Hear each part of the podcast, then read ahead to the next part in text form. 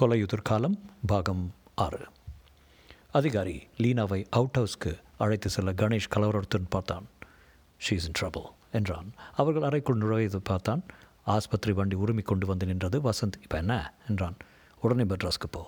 நாளை சாயங்காலத்துக்குள்ளே வந்துடு போலீஸ்க்கு நான் போகிறது தெரிவிக்கணுமே ஏ? திடீர்னு உங்களை உங்கள் ஃப்ரெண்டு எங்கேன்னு கேட்டால் நீங்கள் மெட்ராஸ்ன்னு சொல்லிவிட்டு சந்தேகப்பட்டு உள்ளே தள்ளிட்டேன் பாடி தாங்காது பாஸ். நடக்காது. இப்போ முதல் சந்தேகம் லீனா பேரில்.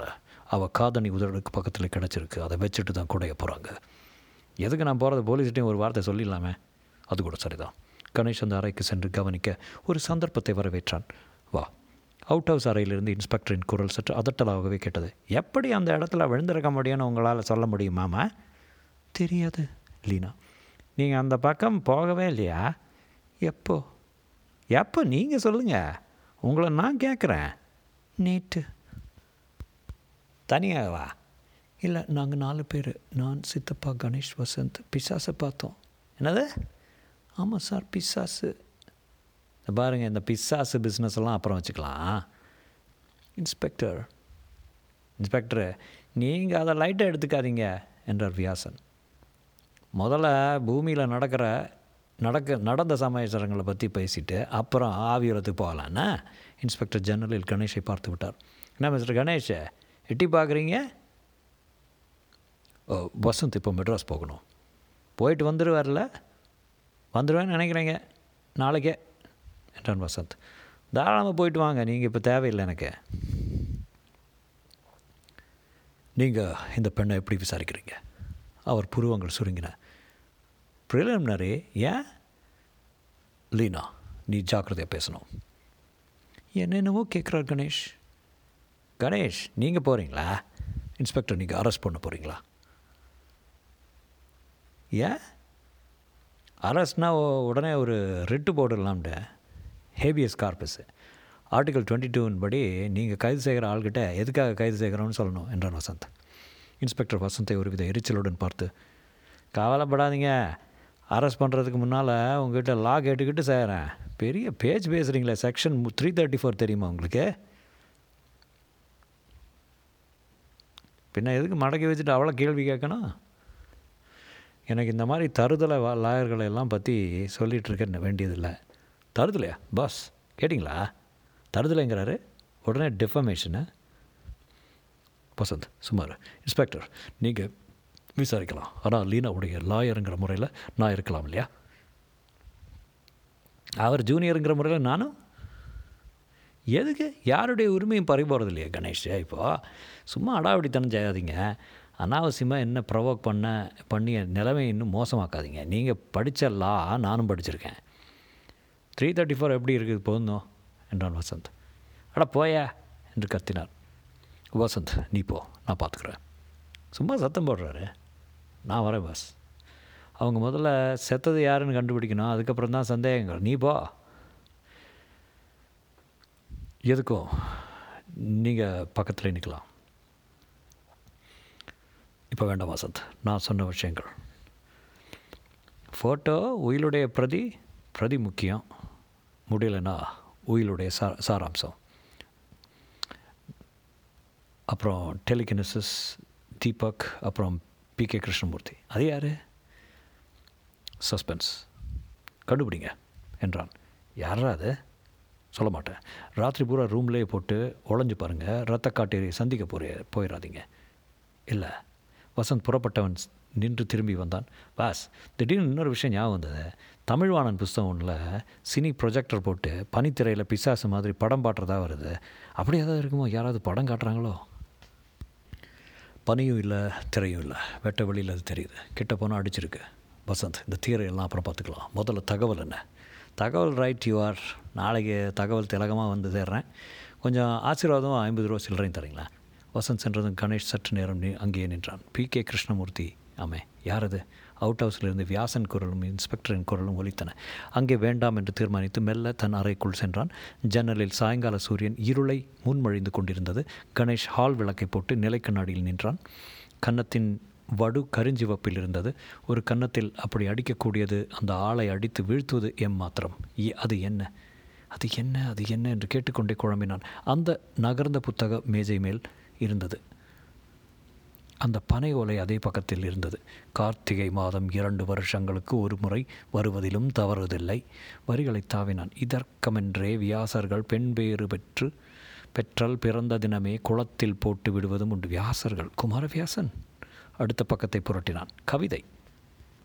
மரணக் குறிப்பு மரணமது அறிவி அறிவதற்கு குறிப்பை சொன்னோம். மாலையிலோ காலையிலோ சம்பிக்கும் விரணமென்னும் பொறிகளெல்லாம் தளர்ந்து மெத்த விசை நரம்புதான் கொலைந்து விரைத்து வாங்கி நரநர பற்கடித்து உதிரம் பொங்கி நா உலர்ந்து மூச்சடைந்து நடுங்கிக் காணும் துரணமென வாதபித்த சிலேர்ப்பம் எல்லாம் துடித்து வரும் விட்டியலை போர் துடிக்கும் தானே கணேஷ் அந்த புத்தகத்தை மேலும் புரட்டுவதற்குள் சட்டென்று அதன் கடைசி பக்கத்தை பார்த்தான்.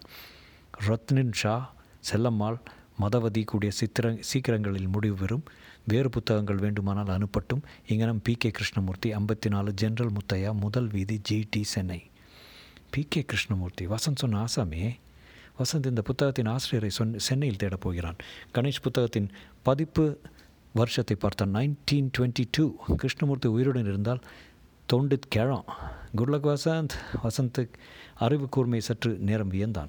இத்தனை கலவரத்தின் இடையிலும் அவன் சுவாரஸ்ய உணர்ச்சியை பத்திரமாக இருக்கிறது. அந்த இன்ஸ்பெக்டரை வெறுப்பு வெறுப்பேற்றியதை நினைத்து புன்னகைத்தான். லீனா கவலைப்படாதே உள்ளே அவர்கள் கைது செய்தாலும் நாங்கள் இருவரும் சேர்ந்தால் எந்த கோர்ட்டும் கலகலத்து விடும். லீனாவின் மென்மையான உடலும் அதை தற்செயலாக நிர்வாணமாக பார்த்ததும் அவன் மனத்தில் வருடின. இவளை போய் எப்படி அந்த கோரச் செயலுக்கு சம்பந்தப்படுத்த முடியும்? நான்சென்ஸ். இருந்தும் இருந்தும். அந்த புத்தகத்தின் மற்ற பக்கங்களில் அவன் சிந்தனை செல்லவில்லை. மூடிவிட்டு ஜன்னல் அருகே வந்தான். பூராவும் இருட்டி இருந்தது நிலா தாமதித்து தான் வரும்போல் இருந்தது சேதப்பட்டு சேதப்பட போகும் கிருஷ்ணபட்சம். தோட்டத்து வாசலில் ஆம்புலன்ஸ் நகர்வதும் குமாரவியாசன் பைப் புகைத்தபடி சற்று கலவரத்துடன் வெளியே வர கூட வந்த இன்ஸ்பெக்டர் அவருடன் பேசிக்கொண்டு வர சற்று தயங்கி அருகே நின்று லீனாவின் கண்களில் கண்ணீருடன் துடைத்துக் கொள்வதை பார்த்தான் போலீஸ் அதிகாரி ஆர்வத்துடன். அதிகபட்சமாக தன் கைகளை ஆட்டி பேசிக்கொண்டே ஜீப்பில் உட்கார அவர் புறப்பட குமாரவியாசன் திரும்பி லீனாவை பார்த்தான். கணேஷ் படியிறங்கி அங்கே சென்றான். மிஸ்டர் கணேஷ் விஷயம் கொஞ்சம் தீவிரமாக போச்சு என லீனா காலையில் தோட்டத்துக்கு போனதை போலீஸ்கிட்ட சொல்ல வேண்டியதாகிடுச்சு யார்? நீங்கள் சொன்னீங்களா? இல்லை லீனா சொல்லிட்டா? அந்த ஆள் கேள்வி கேட்டதில். உண்மையை சொன்னேன் கணேஷ். உண்மை?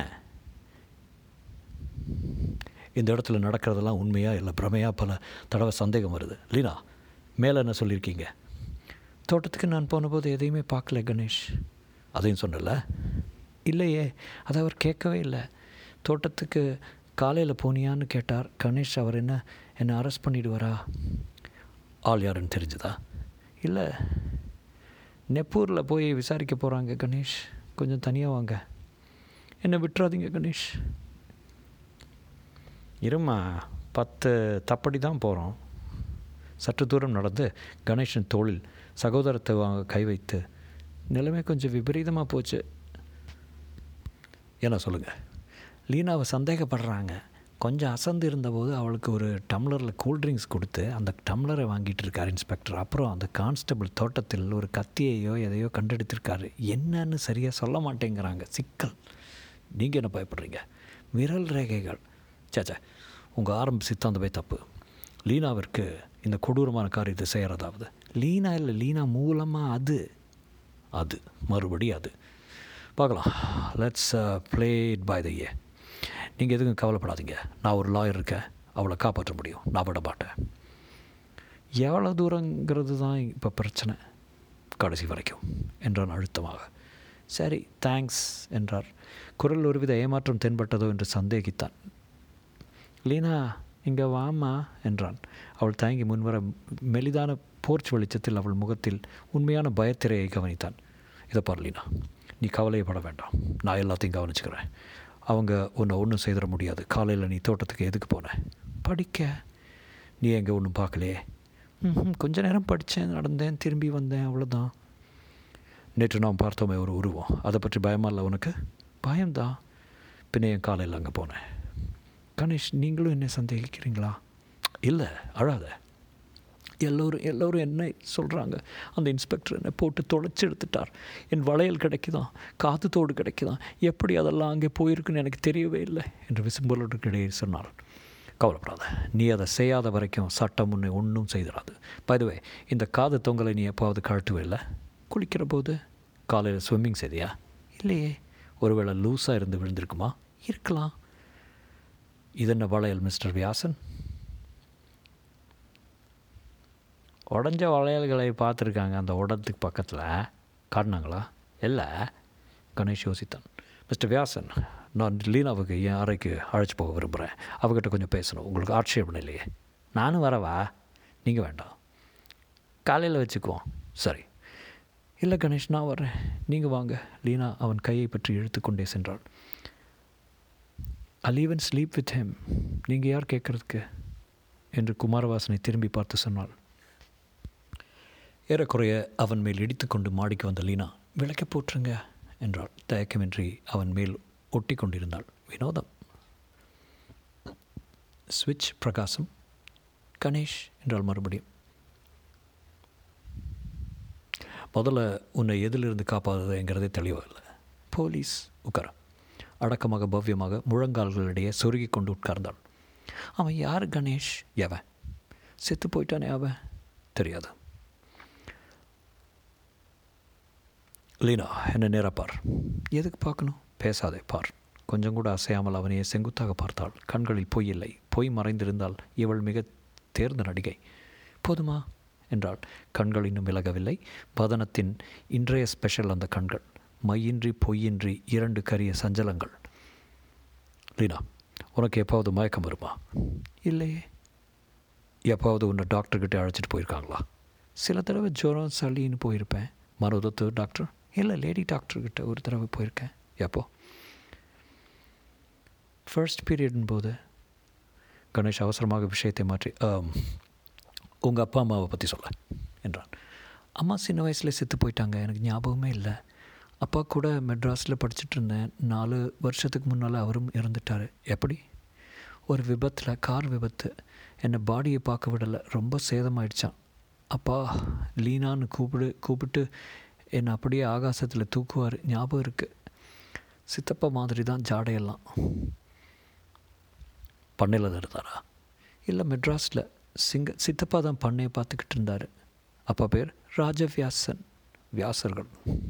அவர் இருந்தப்புறம் நான் ஹாஸ்டலில் சேர்ந்துட்டேன். சித்தப்பா வாரம் ஒரு முறை வந்து கவனிச்சுப்பார். சொத்து பூரா உனக்கு தான் எப்போ எப்போ தெரியும் உனக்கு? போன வருஷம் சித்தப்பா சொன்னார் அடுத்த பர்த்டேக்கு எங்கிட்ட வரப்போகுதுன்னு. எனக்கு வேண்டாம் கணேஷ்.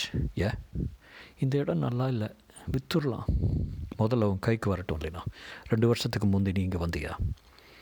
பத்து பதினஞ்சு நாள் லீவுன்னா உடனே வந்துடுவேன். அடிக்கடி வந்திருக்கேன். அந்த உருவத்தை பார்த்ததுமே எப்போவது முன்னாடி அதை பார்த்துருக்கியா? இல்லவே இல்லை. சென்ற இரண்டு வருஷங்களில் உனக்கு சந்தோஷமாக துக்கமாக என்னென்ன நடந்ததுன்னு சொல்ல முடியுமா? வந்து சந்தோஷமானது சொல்கிறேன் முதல்ல ஒரு தடவை பிக்னிக் போனபோது தீபாக்கை சந்தித்தது அப்புறம் ஷேக்ஸ்பியர் ட்ராமாவில் ஒஃபிலியாவை நடித்தது ரேடியோவில் யூத் ப்ரோக்ராம் கொடுத்தது பீச்சில் பேல்பூரி சாப்பிட்டது ஹாஸ்டல் தினத்தில் சந்தோஷத்தை விட்டுடலாம். துக்கம் அப்பா செத்து போனது. அது நாலு வருஷம். சென்ற ரெண்டு வருஷத்தில் ரெண்டு வருஷத்தில் பயாலஜியில் மார்க் குறைஞ்ச குறைச்சலாக வாங்கினது. மிஸ் ரத்னம் செத்து போனது. ம் விட்டுரு. என்றான் கணேஷ் அவன் நினைத்த விடை கிடைக்கவில்லை. அறையை சுற்றிலும் நடந்தாள் நான் எங்கேயே படுத்துக்குவா என்றாள். வேண்டாம் அவுட் ஹவுஸ் போயிடு. ஏன் என்ன கண்ட பயமா? நான் கொலை செஞ்சேன்னு நினைக்கிறீங்களா? இல்லை எனக்கு அந்த பிசாஸ்க்கு எதை சம்பந்தம் நினைக்கிறீங்களா? நினைக்கிறத நிறுத்திட்டேன். தலைகால் புரியல. எனக்கு ஒன்றும் தெரியாது கணேஷ். ஏன் காலையில் தோட்டத்துக்கு போனேன்? புஸ்தகம் படிக்க. Milson phone. லீனா இந்த புத்தகத்தை எப்பாவது பார்த்துருக்கியா?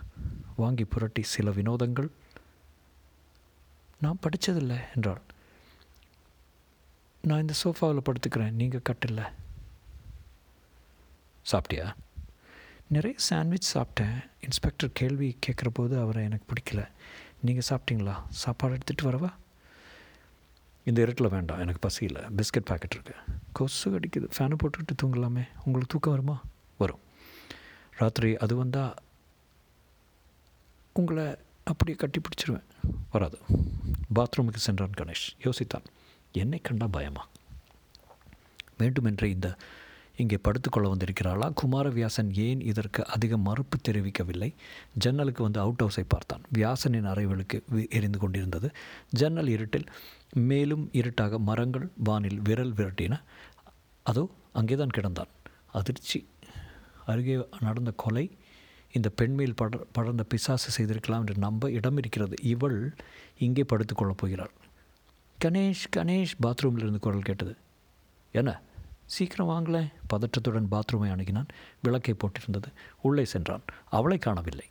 திடீரென்று இங்கே இருக்கேன் என்று குரல் கேட்க திருக்கிட்டு ஒரு திரும்பினான். லீனா விளையாடாத. ஏன் கதவு பின்னால் ஒளிஞ்சிருக்க? அங்கே அங்கே என்று பயத்துடன் காட்டினாள். அவள் காட்டிய ஓரத்தில் பளிச்சென்று கண்களை வைத்துக்கொண்டு மீசை துருதுருக்க ஒரு சுண்டெலி. மை காட் என்ன லீனா அது விளையாட்டு? இல்லை கணேஷ் எனக்கு எலியை கண்டா ரொம்ப பயம். கிட்ட வருது ஓடி வர்றது அவன் மேல் பாய்ந்து கட்டிக்கொண்டாள். கணேஷ் புஜத்தில் அவள் மார்பின் ஸ்பரிசம் அவனை தடுமாற வைத்தது. உடம்பில் ஒரு உஷ்ணம் ஏற்பட்டது. பயப்படாதே என்று அவள் நெஞ்சில் தடவி கொடுத்தான். அவள் அந் அதை பாராட்டியதாக தெரியவில்லை. அதன் கண்ணை பாருங்க பளிச்சுன்னு என்றாள். கணேஷ் நிறுத்தி கையை செலுத்தி அவளை தொட்டான். அவளை நெருங்கி மிக மிக அருகே கொண்டு வந்து அவள் உதடுகளை கிஸ் பண்ண போகிறீங்களா பதித்தான். பெப்பர்மின்ட் மூச்சு அழுத்தினான். அவள் பத்து விரல்களாலும் அவன் கன்னங்களை அள்ளிக்கொண்டு அப்படியே அவனை பருக விரும்புவள் போல். சுரீர் என்று வலித்தது. கன்னத்தில் நேற்று அடிபட்ட இடம் கொள்ளை வலி. உதறி கொண்டு விலகிவிட்டான். என்ன கணேஷ் என்ன ஆயிடும்? என்று ஒரு சிறு குழந்தையின் ஆர்வத்துடன் கேட்டாள். சாரி உணர்ச்சி வசப்பட்டேன். லேனா லேனா நீ தனியாக இங்கே படுக்கிறது நல்லா இல்லை. ஏன்? கணேஷ் சென்னல் அருகே சென்று மிஸ்டர் வியாசன் மிஸ்டர் வியாசன் என்று கத்தினான். என்னாச்சு ஏன்? என்றாள்.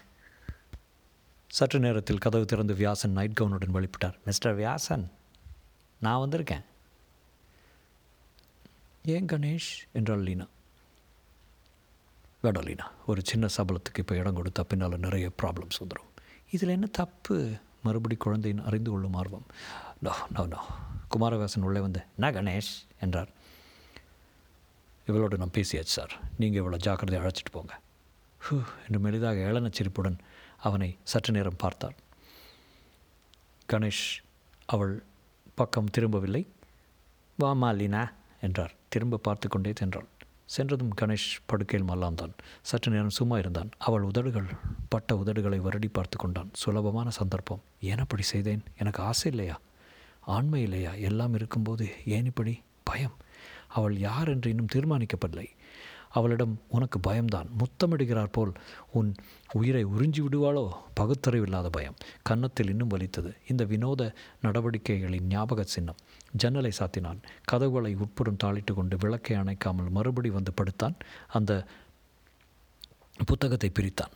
அடியபலே நீ வாயெடுக்கும் போது விலை மதித்த ஏதோ ஒன்று கேட்கப் போகிறாயே என்று நினைத்தேன். என் கழுத்திலிருந்து மகர கண்டியை கேட்டிருந்தாலும் கொடுத்திருப்பேன். அந்த வினோத வசனத்தில் லபி லைக்காமல் மனது திரும்ப திரும்ப லீனாவிடம் அலைமோதியது கருத்தமேனியும் தலையிடுவோர் அக்னிகுண்டமும் கையில் சுமக்க முடியாத ஏதோ ஒன்றை தூக்கி கொண்டு அதிவேகமாக இவர்களுக்கு எதிரே வந்த ரக்ஷ ராட்சசு புத்தகம் விழுந்தது. மெலிதாக நூலிழை தூக்கம் அவனை சுற்றி கொண்டது. விளக்கை அணைக்க வேண்டும் என்கிற ஆசை எங்கோ ஒரு மூலையில் ஒலித்தது. அதை தூக்கம் ஆக்கிரமித்தது. ஒரு நிமிஷமா ஒரு வருஷமா தெரியவில்லை. கணேஷ் கணேஷ் லீனாவின் குரல் அவன் தூக்கத்துக்குள் ஒலித்தது. யார்? திடுக்கிட்டு எழுந்தான். எங்கிருக்கிறான் என்று தெரியவில்லை.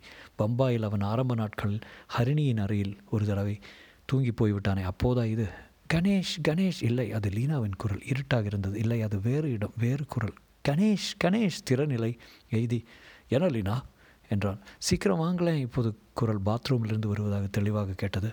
என்னாச்சு லீனா? கணேஷ் கணேஷ் சீக்கிரம் வாங்கலேன் எழுந்து விட்டான். விளக்கை யார் அணைத்தது? எனக்கு ஞாபகம் இல்லையே ஜன்னல் கதவு திறந்திருந்தது. காற்றில் அது மெலிதாக ஆடி ஆடி கீச் கீச் என்றது கணேஷ் அந்த சப்தத்தை நோக்கி மெதுவாக நடந்தான். சீக்கிரம் வாங்கலேன் சீக்கிரம் வாங்கலேன் மயிர்கால்கள் குத்திட்டு நின்றன. உடல் புறாவும் சின்ன சின்ன ஊசிகளைப் போல் பயம் கொத்தியது. முழங்கால்கள் தேய்த்து கொண்டன. உஷார் உஷார் என்று அட்ரினலின் சுரந்தது. மார்க்கெட்டில் இதயம் இடித்தது. நெருங்கினான். சரையல் என்று அவன் மேல் ஒரு அது பாய்ந்து உடனே வந்து கழுத்தை பிடித்தது. சமாளிப்பதற்குள் விழுந்துவிட அவன் மார்பின் மேல் ஒரு டன் இறங்கியது. அத்தனை சக்திகளையும் ஆக்ரோஷத்தையும் வரவழைத்து கொண்டு இருட்டில் வீசினான். எங்கோ பட்டது ஏதோ ஒரு ஆடை கைக்கு அகப்பட்டது. அதை பற்றி கொண்டு நிமிர்ந்தான். கடித்தான் அடித்தான் புரண்டான் உரண்ட் உருண்டான் உதைத்தான் திமிரினான். ஒரு சந்தர்ப்பத்தில் தற்காலிகமாக பிடித்ததை அவன் காதருகே ஹ ஹ ஹ என்று மூச்சு கேட்டது. எதையோ பற்றி அழுத் இழுத்தான். திடீரென்று ஒரு விலகல். ஒரு விகிர்ப்பு. தடதடவென்று அறையின் குறுக்கே அந்த உருவம் ஓடுகிற சப்தம் கேட்டது. திறந்த ஜன்னலில் தற்காலிகமாக ஒரு கருப்பு மறைப்பு. அவ்வளவுதான். மகா மௌனம். உடல் பூரா வலி இருந்தாலும் ஜன்னலுக்கு ஓடினான். பெருசாக வாயிறைப்புடன் வெளியே எட்டி பார்த்தான். தூரத்தில் தோட்டத்தில் இலைகள் சிலிர்க்கும் சப்தம். வேறொன்றும் தென்படவில்லை. திடீரென்று அறையில் வெளிச்சம் பரவியது. அதிர்ந்து திரும்பினான். யார் விளக்கை போட்டார்கள்? அறையில் ஒருவரும் இல்லை. பாத்ரூம் விளக்கும் எரிந்தது. எச்சரிக்கையுடன் நகர்ந்து அங்கு சென்று பார்த்தான். யாரும் இல்லை கணேஷ்க்கு அத்தனை ப பயமும் சற்று விலகி போய் பதிலாக ஒரு பிடிவாத தீர்மானம் ஏற்பட்டது. இந்த விவகாரத்தில் எல்லையை முடிவை எப்படியாவது கண்டே ஆக வேண்டும். இப்போதை துவங்க வேண்டும். அரைக்கதவை திறந்து வெளிப்பட்டான். இருட்டில் படிகளில் இறங்கினான். பயப்பட அவகாசம் இல்லாமல் ஓடி குமாரவாசன் அவுட் ஹவுஸ் கதவை தட்டினான். பொறுமை இல்லாமல் அடிக்கடி தட்டினான். பலமாக தட்டினான். உள்ளே விளக்கு போடப்பட்டது. சற்று நேரத்தில் கதவு திறக்கப்பட்டது. குமாரவியாசன் தூக்கம் நிறைந்த கண்களுடன் நின்றிருந்தார். நான் கணேஷ் லீனா எங்க? உள்ளே தூங்குறா அதோ பாருங்க. லீனா சுருட்டி கொண்டு அந்த அறையில் படுத்திருந்தால் டெலிஃபோன் செய்யணும் என்றான் கணேஷ். தொடரும்.